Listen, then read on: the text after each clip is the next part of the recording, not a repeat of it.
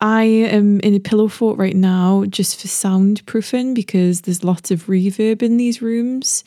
Describe your pillow fort. If I turn the camera this way, it's stripy. Oh, it's a real. th- It's an actual thing. yeah, you'd be proud of it, Dan, like a little pillow castle. Oh, So your entire bedroom is covered in pillows and blankets.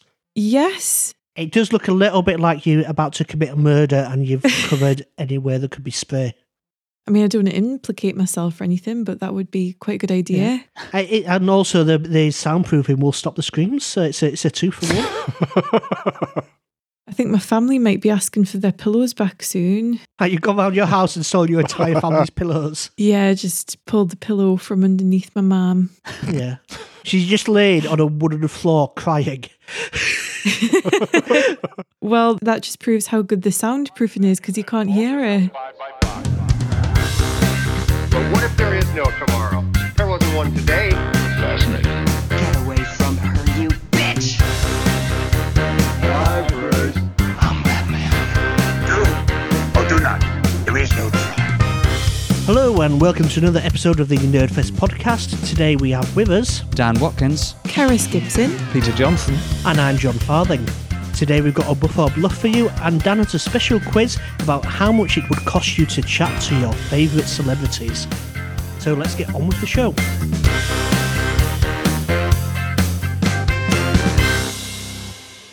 Oh, is that what it is? Okay. That's how I interpreted the request. Certainly.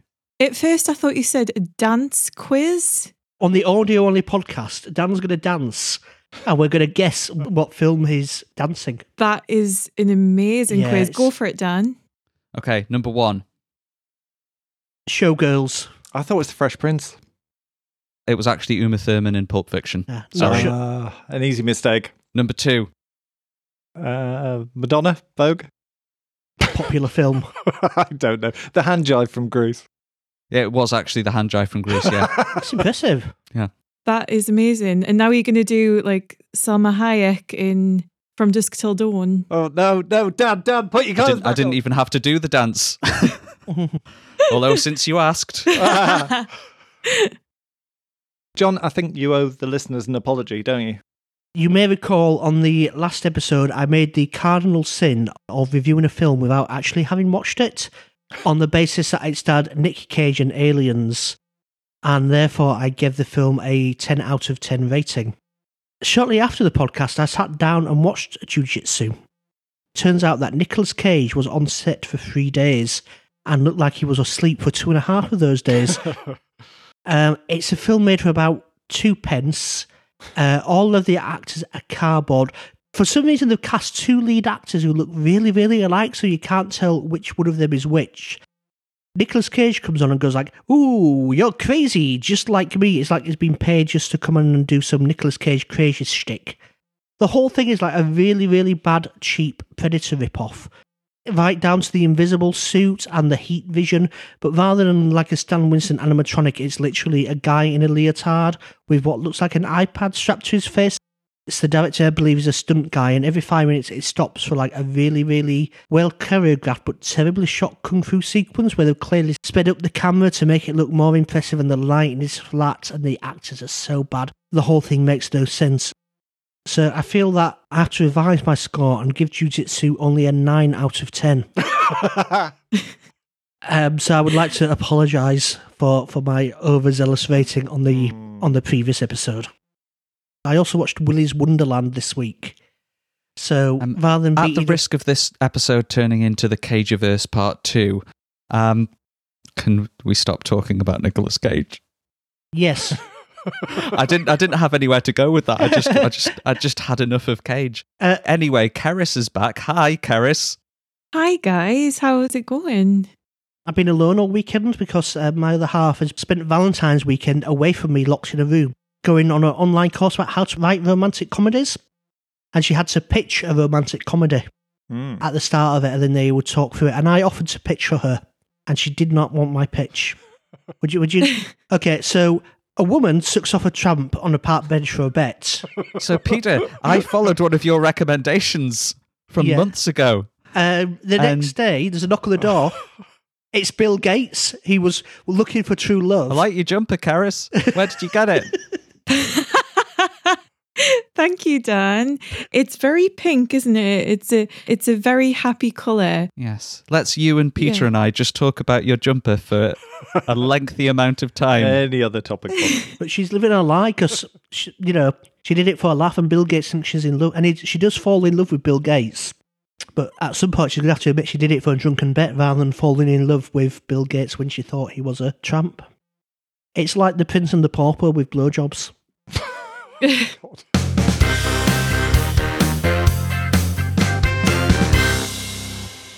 Okay, so we're going to move on now to our buffs or bluffs. And first of all, we have Mr. Daniel Watkins.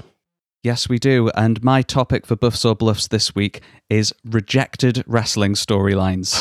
These are the storylines that were too ridiculous, even for World Wrestling Entertainment. How bad do they have to be? You'll find out. Uh, to set the scene, it's the mid 2000s, a couple of years after the company bought out their competition and monopolized the industry in America. However, despite that, their viewership was on a steady decline year after year, and they started throwing anything at the wall to see what stuck. Which of these three rejected ideas did I make up completely? Number one, Born again Christian Shawn Michaels was going to win the tag team titles with his partner, God. God would then turn on him or forsake him. Michaels rejected the idea as it would offend Christian fans. Number two, John Heidenreich was set to play a 1930s Nazi who had been cryogenically frozen and who didn't understand why everyone thought he was evil. When this idea was pitched, WWE E chairman Vince McMahon got up from his chair and walked out of the writer's room. Number three. When Vince's daughter Stephanie was pregnant, Vince himself suggested a storyline where it would be revealed he was the father of her child. When the idea was rejected, Stephanie's brother Shane was offered as an alternative. This, too, was rejected. Wrestling! God. Were they going to hire a wrestler to play God, or was God going to be like ethereal? Like wrestlers just suddenly like dropped on the floor and acted like they were pinned. I believe God would have been portrayed via a dramatic lighting effect. I see. Did they actually ever have a thing with God, like separate to this in, in wrestling? There was a long storyline with something called the higher power, but that turned out to be Vince McMahon himself. And another born again wrestler set up a company which I think was called Ring of Glory, don't John, um, which was centered around Christian ideas and storylines, and shows would take place in churches, and it would be an entirely Christian audience, and only born again wrestlers would appear on the shows. It didn't take off. The thing that I've got with the second one is you said that when the cryogenically unfrozen 1930s Nazi, no one thought they were bad, was pitched, Vince McMahon got out of the room. You didn't say Vince McMahon stood up, walked out of the room, shouting, bloody hell, you're a genius, and immediately went to try and hire a Germanic looking wrestler, because I don't think Vince would think that idea was anything other than amazing.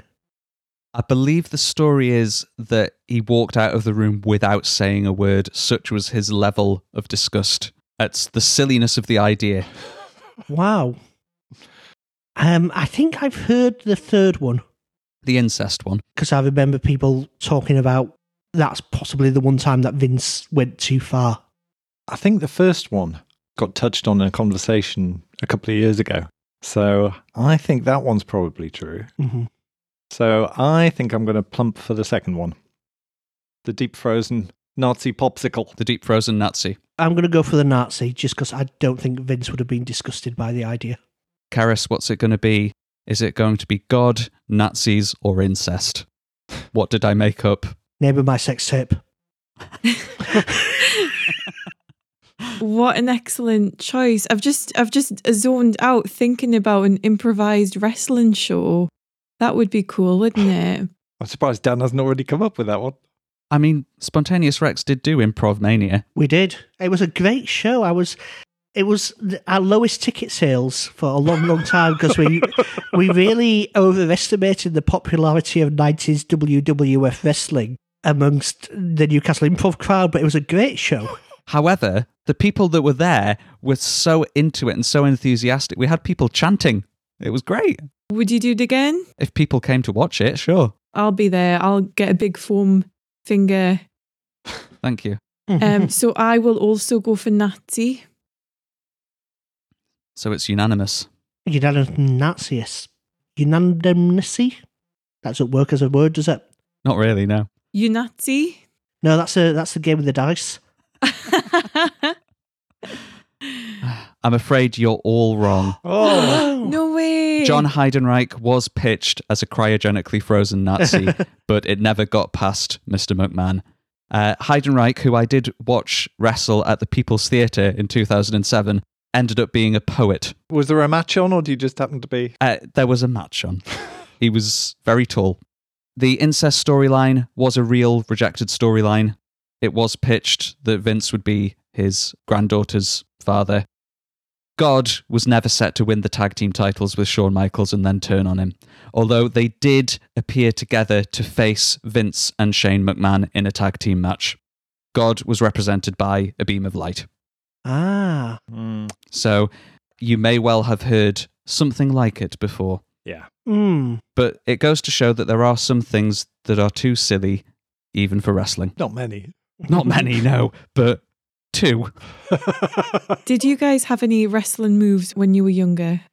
I lost my deposit on um, my my first year student flat for suplexing one of my flatmates through a glass table in the living room. Oh, Not deliberately. I, Impressive. the the suplex was deliberate, but the, the glass table wasn't. There was a party I was at in second year of uni where somebody who was there saw a bunch of cardboard boxes that had been put at the bottom of a staircase and decided this would be perfect to throw one of their friends down the stairs, uh, John Cena style, uh, into said cardboard boxes. I did stay up for several hours with that person afterwards just to make sure they weren't concussed. oh God. Peter? Uh, no, I don't think so. No, I, I led a sheltered life, and I would run away screaming if a fight was I like. don't believe it. Not wrestling, but I did once severely bruise my ass in a nightclub in Newcastle trying to demonstrate the crane kick from the Karate Kid. And it turns out after about seven pints of beer on a slippy nightclub dance floor, you're not like to do anything more impressive than just fall over on your ass and cry for 10 minutes. Oh, And thus the origin story of John's bad knee was revealed. Indeed. my move was to get somebody on the floor and then drop a mattress on them. Okay. what if there wasn't a mattress, It Andy? was it was quite a good move actually, and um, if I'm honest, I think it was quite a nice move. It was quite relaxing just to have a mattress dropped on you. Depends how heavy. Yeah. That's better than bricks or an anvil. A single a single mattress. Oh, of course, yeah. Yeah, Yeah. Not king size. That would be monstrous. John, have you got a buff or bluff for us? I have. I have Disney Dark Animals. This could go stranger even than frozen Nazis and incest. This possibly could, and I, I still, as I speak, I'm not sure which of two facts I'm going to go for. Um, I will give you a fourth bonus fact afterwards.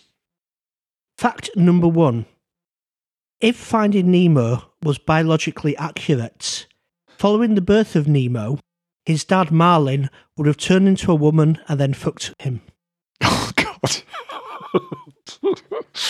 and they say Disney don't go with the original storylines. So we are sticking with an incest theme. Yes, So- the title would still be pretty accurate. fisting Nemo. Please may I volunteer for the memory of Dory? Riding Nemo. Right. Yay. Grinding Nemo. Just keep rimming, just keep rimming. Just keep rimming, rimming, rimming. What do we do? We rim, rim, rim. Fact number two Greenpeace was sued by both Disney and 80s pop star Nina for their parody protest song about deforestation called 99 Dead Blues. Okay. Uh Uh-huh. huh. Sure. And fact number three over 50 children ended up in hospital with salmonella after the release of The Princess and the Frog as a result of going out and kissing real frogs. Would that give you salmonella specifically? Uncooked. According to my fact, yes. Could you sing the song 99? 99 Dead Blues. Red I could, I, Blues. I, I, I could actually. It's 99 Dead Blues. Uh, it goes 99 dead balloons, their forest home has gone too soon. Mowgli cries a little tear as 99 dead balloons all die. Do, do, do, do, do, do, do, do. Hang on, you just rhymed balloon with Baloo with Baloo. instead of blue. It's Baloo. 99 dead Baloos. What was your second line? 99 dead Baloo. Well, it's the. This, it, it, it, if you read the verse, Oh, I see what you're doing. You're testing him to see whether he can remember what he just Yes, made up. yeah, it is. Would you, would you like? me to- Would you like to get ninety nine dead blues? The forest home has gone too soon. Mowgli cries a little tear as ninety nine. So yeah, you rhyme baloo and yeah, soon. and this well, if you read, I mean, it's the the Green Peace, the protesters. I'd protest at that rhyme. They don't have a a lot of time. Also, you know, it was translated from the original German. Of course. I mean. I mean, the- neither is, neither is the writer of a classic pop song. The idea that Greenpeace would have time to think about rhymes, you know, they were too busy saving saving bears. Hmm. Are we all agreed? I think with- we're all agreed on that one. yeah. Yeah, for sure. the fact you smirked so much your head nearly fell off probably didn't help. So you think Disney would actually release a film in which a incestual fish? I believe if that's what really happened, Disney would change it and it wouldn't happen. hmm Yeah. I mean, if we're talking biological accuracy, Dumbo wouldn't fly either. How can you say that? Put him on a plane, Yeah. Mowgli would have been eaten very quickly. but uh, it worked. It got a lot of press at the time, back in 1986 when it wa- happened. Well, how, how did the lyrics go again, John?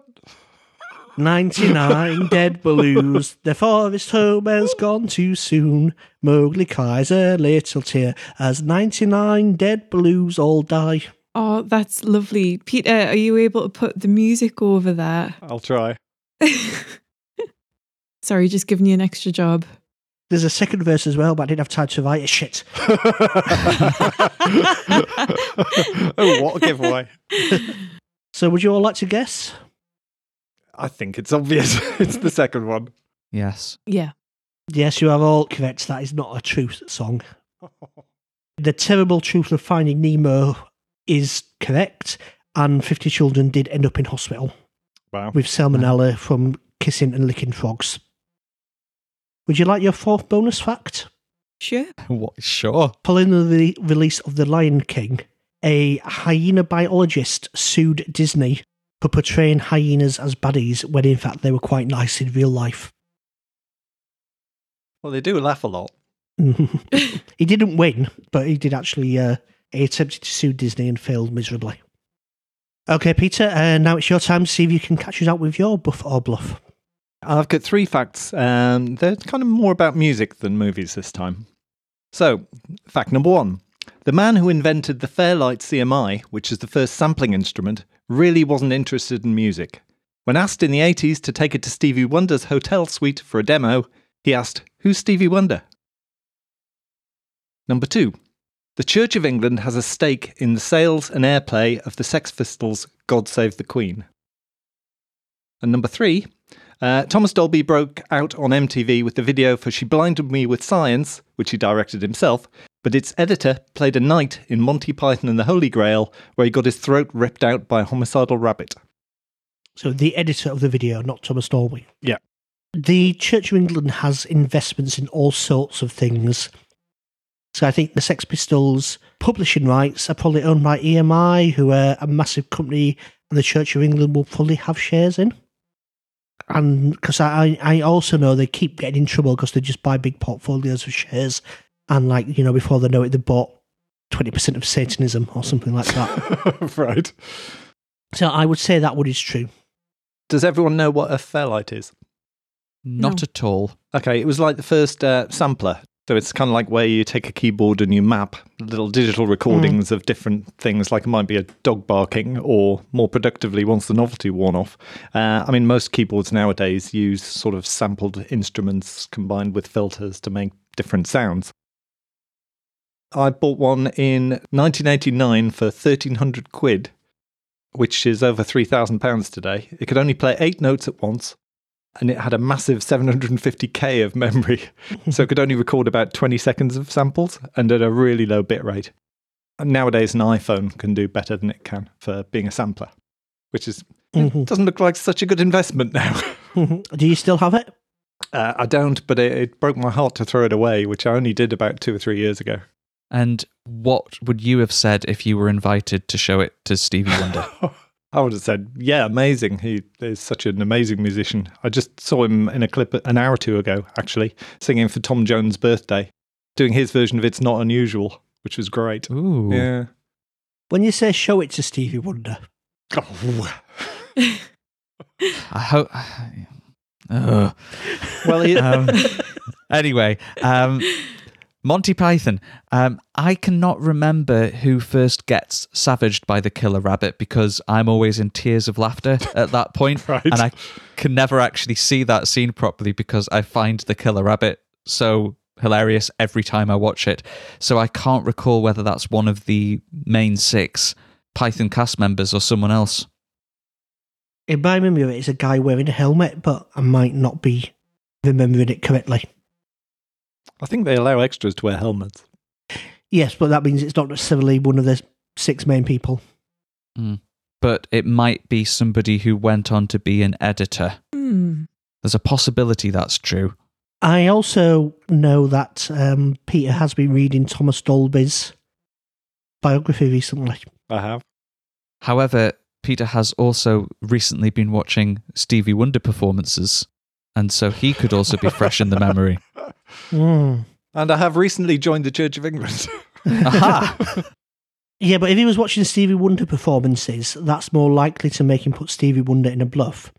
If he's been reading the Thomas Dolby autobiography, that's a fact that's more likely to be in the autobiography that he's going to remember as an interesting fact. I like your logic. Hmm. Stevie Wonder is the bluff. I'm going to go for Stevie Wonder in the bluff because I don't believe there's anybody on the planet who doesn't know who Stevie Wonder is. Karis? I think I'm inclined to agree with that. Yeah. You're all wrong. What? it is the Church of England, which doesn't have any, No. um, as far as I could find from a Googling, does not have any stake in God Save the Queen. As John mentioned, to look after their investments, they have bought into lots of different companies, which includes a company called Hypnosis, which buys the rights to chart hits.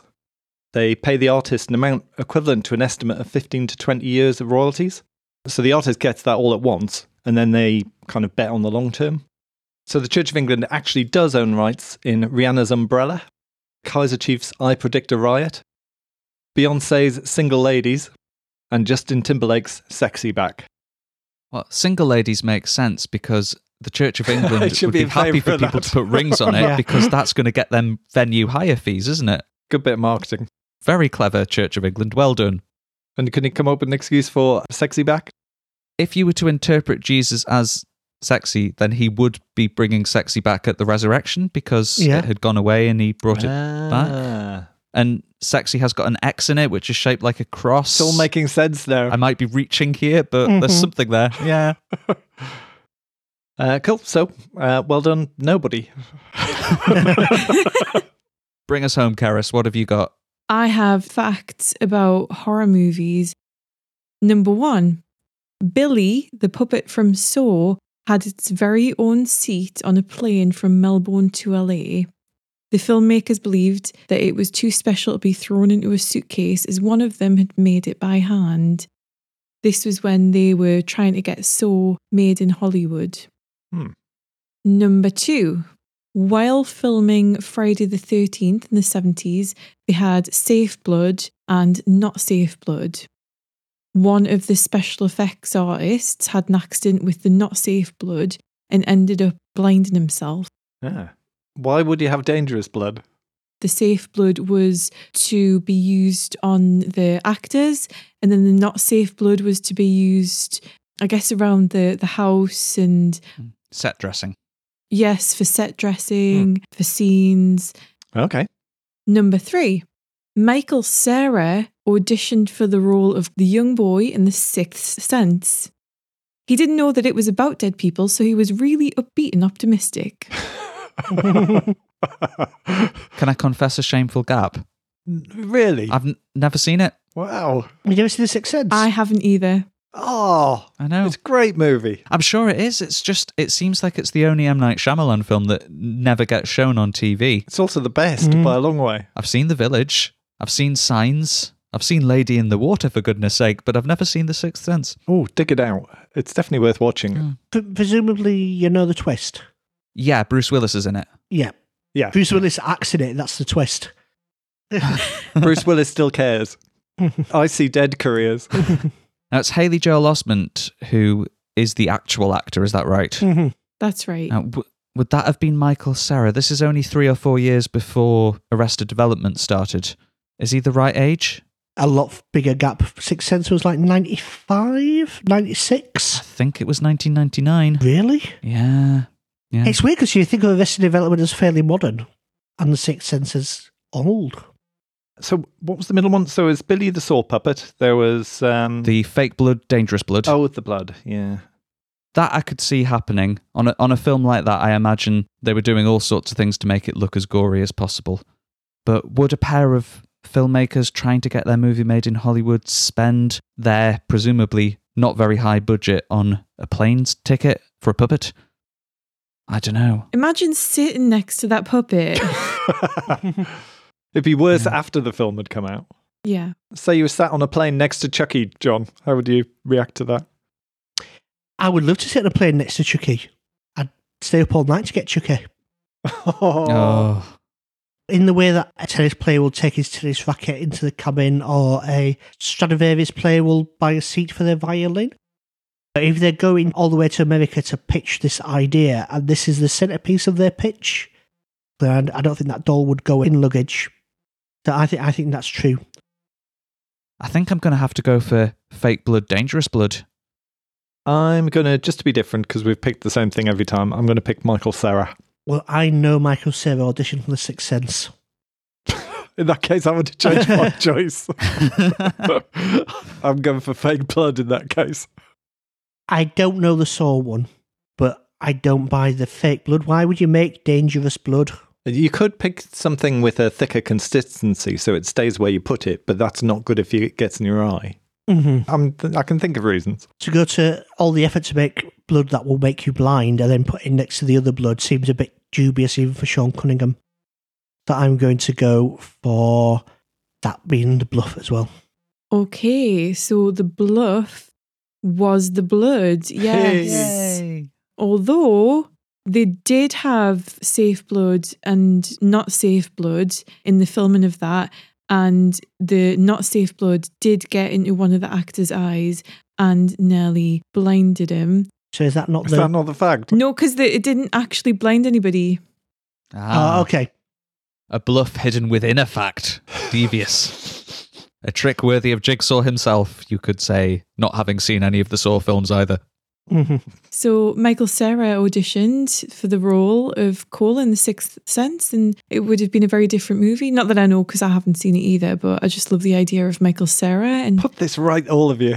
It is a really good film. It's well worth watching. Do you think they had non-safe paint and safe paint for when Ant or Deck got shot in the face with that paint gun and was like, "I cannot see, I cannot see," because that would have ruined Saturday Night Takeaway if they'd used the wrong one. I, th- I think it added that essential element of tension to Yeah. the proceedings. Biker Grove officially safer than a Hollywood horror movie. yes, I mean it was a very low-budget kind of exploitation production. It was Kevin Bacon's Or first Biker role, Grove. I think. Yeah, yeah, Kevin Bacon. Kevin Bacon was in Biker Grove. yeah, he got stabbed through the throat whilst having sex with a topless lady. Not again.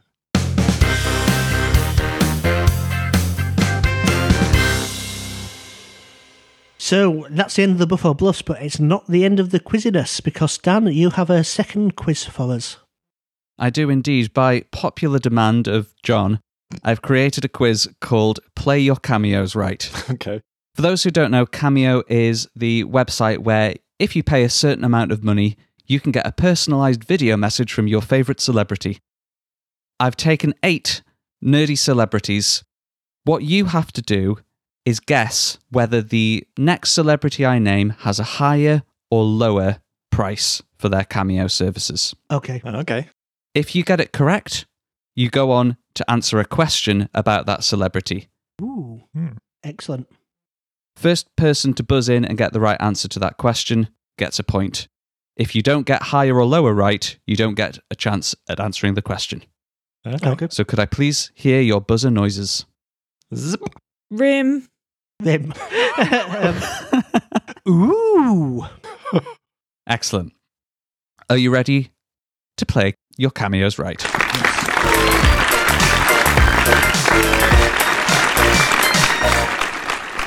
Our starting celebrity is Billy D. Williams, Lando Calrissian. I'm not going to reveal his price at this point, Oh.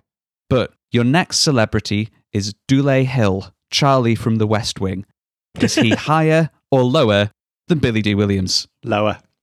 Peter says lower. Just, I think he doesn't have the cachet of Star Wars that Billy D. Williams can rely on. Yeah, I would agree with that. I'm going to go higher. Charlie's the man. I was going to say there are fewer West Wing fanatical fans, but on this podcast, you might get a different idea. Well, John is correct. Ooh. For a cameo with Delay Hill, £234.75. So, John, you now get to answer a question to get your first point. Dulay's character Charlie appeared in every episode of The West Wing, true or false? False is not in the pilot. That is correct. John gets a point.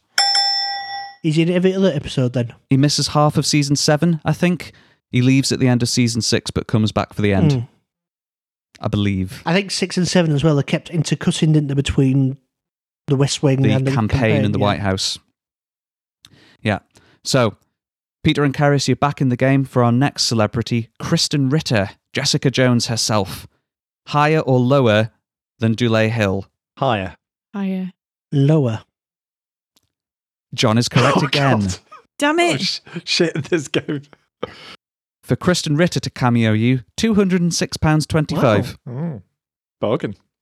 And your Kristen Ritter question, John, what was the name of her character in Breaking Bad? Oh, jeez. I literally was talking about this to somebody s- a couple of hours ago. April Alice? That is incorrect. I'm going to open it up to Peter or Karis. Sarah? It's not Sarah. Jane, I'm not sure. Sorry, I don't know. It was Jane. Yes, it was. That's a point for as Karis. soon as she Her said name was Jane. Really? It really was.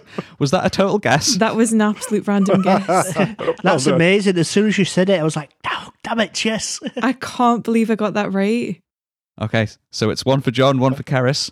As we go on to our next celebrity, Colin Mockery, legendary improviser Colin Mockery, higher or lower than a Kristen Ritter.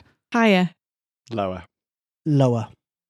Karis, I'm afraid you're out. Only £82.50 for a Colin Mockery cameo. Oh, so, Peter and John, get your buzzers ready for your question. What is Colin Mockery's nationality? Buzz. That's Peter in first. Canadian? He is Canadian, though he was born in Scotland, apparently. So Scottish then. Uh, he is a Canadian citizen. Place of birth and citizenship are different, I believe, according to Wikipedia, anyway. so it's all equal as we go on to the next question. And our next celebrity, Miriam Margolyes, Harry Potter's Professor Sprout. Higher or lower than a Colin Mockery for Miriam? lower. She'll pay you She is for that. mad as a fruitcake now. So John's saying she'll pay you. So- Karis is saying, Lower. Uh, I'll go higher. and Peter gets it right. £127.50 for Miriam Margolyes. Harry Potter fans. Yep. Your question, Peter. What was the name of Miriam's puritanical character in Blackadder 2? Uh, Lady Whiteadder. That is correct. Yes. You knew that, didn't you, John? No. Can I put a record? I love movie Margot. so I think she should be in everything. I did make a t shirt with her on it in that character, so that's how I know. Excellent. So Peter has pulled ahead with two points. But he's also As pulled we go- behind in that me and Margot's lawyer will now be onto Peter's t shirt business. I hope she buys one and wears it in a cameo to him. so, our next celebrity, Winston Zeddemore himself, Ernie Hudson, higher or lower than Margulies? Lower. Lower. higher. Karis and John, correct. It is lower. £101.25 will get you an Ernie Hudson cameo. Buzzers ready for your Ernie Hudson question. Ernie played Warden Leo Glynn in which groundbreaking HBO series? Now, ooh. That's John. Was it Oz? It was Oz. Very good in it, he was as well. So it's two all as we go to our penultimate celebrity, Sean Astin, Samwise Gamgee from Lord of the Rings. Higher or lower than an Ernie Hudson? Higher. Higher. Higher. You are all correct. £221.25 for Sean Astin. About £3.75 below Elijah Wood. Buzzers at the ready, true or false. Sean Astin guest starred in an episode of Parks and Recreation. Rim. Zip. That's Karis. False. It is false. He was in Brooklyn Nine-Nine, but never in Parks and Rec. I was going to say true, and I was thinking of Brooklyn Nine Nine. Ah, here we go. Our final celebrity before we return to Billy D. A Battlestar Galactica star, Trisha Helfer. Higher or lower than Sean Astin? Lower. You are all correct. A mere £93.75 will get you Trisha Helfer on Cameo. But my question buzzes at the ready. In Battlestar Galactica, did Trisha play a human or a Cylon? Rim. That's John. Cylon.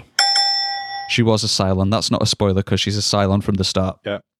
As we go into our final question, Karis has got two points. Peter has got two points. John has got three points. Billy D. Williams, higher or lower than Trisha Helfer? Higher. Higher. Higher. You are all correct. £225 Wow. for a cameo from Lando. Mm. And the final question In how many Star Wars films did Billy D appear as Lando Calrissian? Ooh. Rim. John just in there ahead of Karis. Three. It is three. John wins the cameo quiz. Um, so, Karis and Peter, as the non winners, you now have to spend your own money on buying John a cameo of his choice. I wonder who we could possibly get as a cameo for John. I wonder who the cheapest person on Cameo is. There's, there's some wrestlers that are like 20 quid, isn't there? You can get a Chuckle Brother for about 34 quid. You can probably get Nick Cage to be in your movie for about 40. I nearly bought you a cameo for your birthday, Dan. Did you? Who did you get me? Nearly. I had a look for the cheapest one, but unfortunately they couldn't do it. But £26.25 would get you a cameo from one of the redneck twin wrestlers. You- You nearly got a cameo from one of the bushwhackers, Oh, that would have been great. I love the Bushwhackers. but sadly they were not available. Oh, thank you anyway. So, any of those cameo prices seem reasonable to you? Are you going to be splashing out after the podcast's finished? Uh, no. I can think of better things to spend the money on, to be honest. Yeah, me too. John, will you be spending a couple of hundred quid on, on a cameo anytime soon? I don't think so. I might put myself up there. I think you should. Yeah, as like the Nerdfest podcast will do you a cameo for 12 quid. Packet of crisps. Bed for the night. It's Just Sounds good. Yeah, it's a, it's an odd phenomenon. I'm- I don't know how many of the celebrities really take the time and the energy, especially if they're really popular. They must just have to kind of rattle through them Hmm. for everyone. But I guess if you're a really big fan of someone, any kind of interaction like that, it's like getting a photo at a comic con, I suppose, isn't Yeah. it? And that's really good fun. They tend to be about a minute long, I think, don't they, generally? And they will say whatever you want them to within reason. Ooh. Wow. Because I did, I did have a plan that we could make a film and we could like bowfinger some celebrities into it by getting them to do cameos. So like we could get Steve Guttenberg to just read something that sounded like it might be a message to us, but could also be some lines for the film that I've written. And you think having Steve Guttenberg on the cast list would add to the viewing figures? Police Academy fans, don't forget, Peter. We're strong. We support our, our mostly dead cast. I suppose with conventions and things not really being possible in person, it's a really good way for the likes of Sylvester McCoy and James Cosmo and all the people that you'd normally get at those conventions signing autographs and doing photos to actually make the money that they're otherwise missing out on by not being able to do these events in person anymore. So that must be why it's taken off so much in the past year. Who among us has actually been to a convention? I have. I have. What did you go to? I went to the first couple of Newcastle Comic Cons and met Carl Weathers and had my photo with Spike from Buffy. And that was really cool. But in 2016, we also went to Star Wars Celebration in London. and went to panels with Mark Hamill and Carrie Fisher's last celebration, where Gary Fisher, the dog, terrorized Warwick Davis for an hour and it was hilarious. um, and that was amazing. That was on a much, much bigger level than the Newcastle ones. And we were going to go to the one in California last year, but then the world happened. Karis, what did you go see? You know America's Next Top Model? Yeah. Yeah. It was a convention in London that I went to. So, Britain's Next Top Model. It was for a journalist assignment in uni and it was huge. It was in that, what's that um, conference centre called again? The Excel. Yes, it was in the XL. Lots of screaming. I didn't really want to be there, if I'm honest.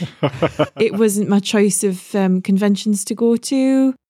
You didn't get your picture taken with any of Britain's next top models. I did. I did get a picture with one of them. They were lovely. They were very gracious. It just wasn't really my scene. I went to a Doctor Who one. and My wife was taking some of her kids to it, and so I tagged along. And we met John Pertwee and watched him speak for an hour, and it was really great. He hadn't even reached Doctor Who in terms of his storytelling by the time he got dragged off with a big hook because it was the end of his Wow. bit. John, have you been to one? I've never been to a convention in my life, no. You're unconventional. I am unconventional, yes. Hey. I did queue up for several hours to get a wrestler's autograph for Louise's godson. Who was that? I can't remember. I also have queued up for a wrestler's autograph, but it was Dave Batista Well, Oh, that's Mm. quite cool. at HMV in Newcastle, Mhm. of all places. And did you get it? I did. Yeah, he was very nice. I was just talking today about how I queued up to get Alan Carr's autograph because um, my friend and I are watching Interior Design Masters with Alan Carr. I once queued up to get his autograph when he was in Piccadilly and I was living in London, and he was so lovely. And there was a group of girls who were there also to get his autograph who had dressed up like him and they thought it was really funny and they had like fake teeth in and fake glasses on it was so horrible why would you do that why would you I think it's so they remember you. he wasn't you know an arsehole about it or anything but you could tell he wasn't impressed I mean, if they if they hated him, they wouldn't have bothered turning up for him. So you Mm. know, Yeah. yeah. it's probably misguided rather than Krill.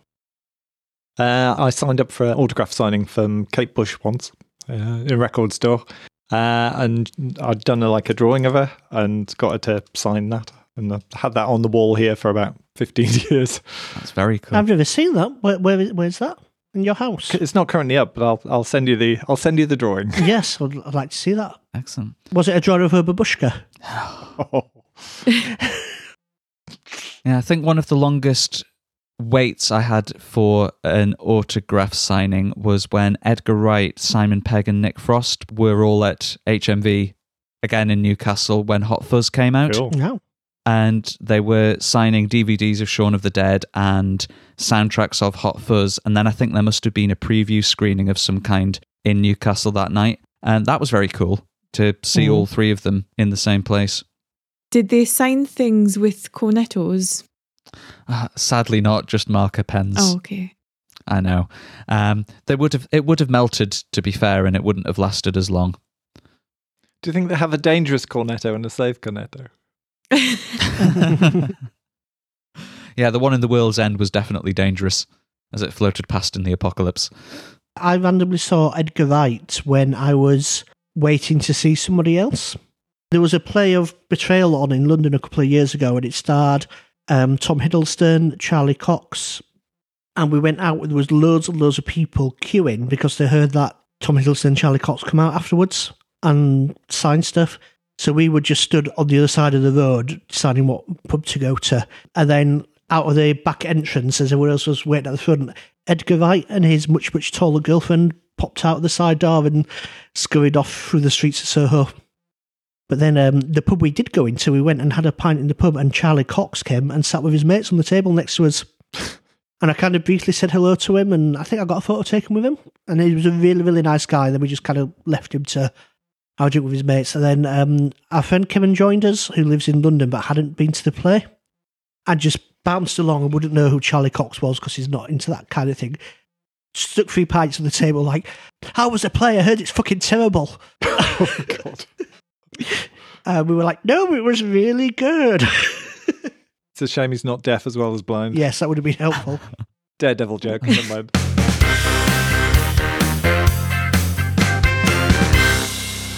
so that was another excellent episode of Nervous Podcast. We've had a lot of fun. We've had a, That's not what you said last week. we've had a lot of laughs, mostly edited in by Peter after the fact. have you ever noticed how every time Peter says something on the podcast, there's Here the we go. exact same laugh, almost like it's been stitched or edited in afterwards?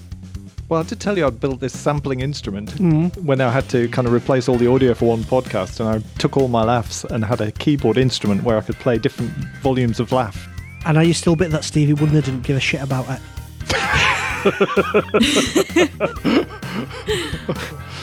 Take us home, John. Uh, so that was another episode of Nervous Podcast. If you've enjoyed listening to us, then give us a like on Facebook, follow us on Twitter. and what will you do for anyone who does that for us, John? I will record a cameo for you, whether you want it or not. so you have been listening to A man who hopes finding Nemo hasn't been ruined for him. A man who wished he hadn't spent quite so much on a sampler. A woman who is trapped in a pillow fort. And a man who's fouled the clownfish and now needs years of therapy. Hi, Dad. Thanks for listening, everyone. Bye.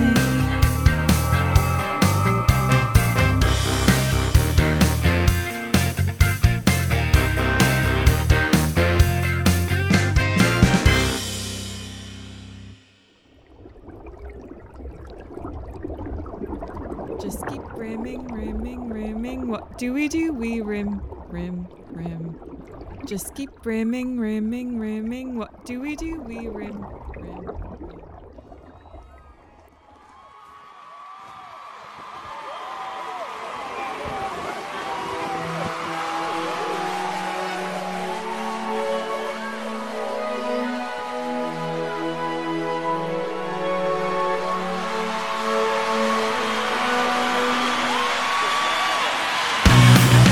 Ninety-nine dead balloons. The forest home has gone too soon. Nobody cries a little tear as ninety-nine dead balloons all die.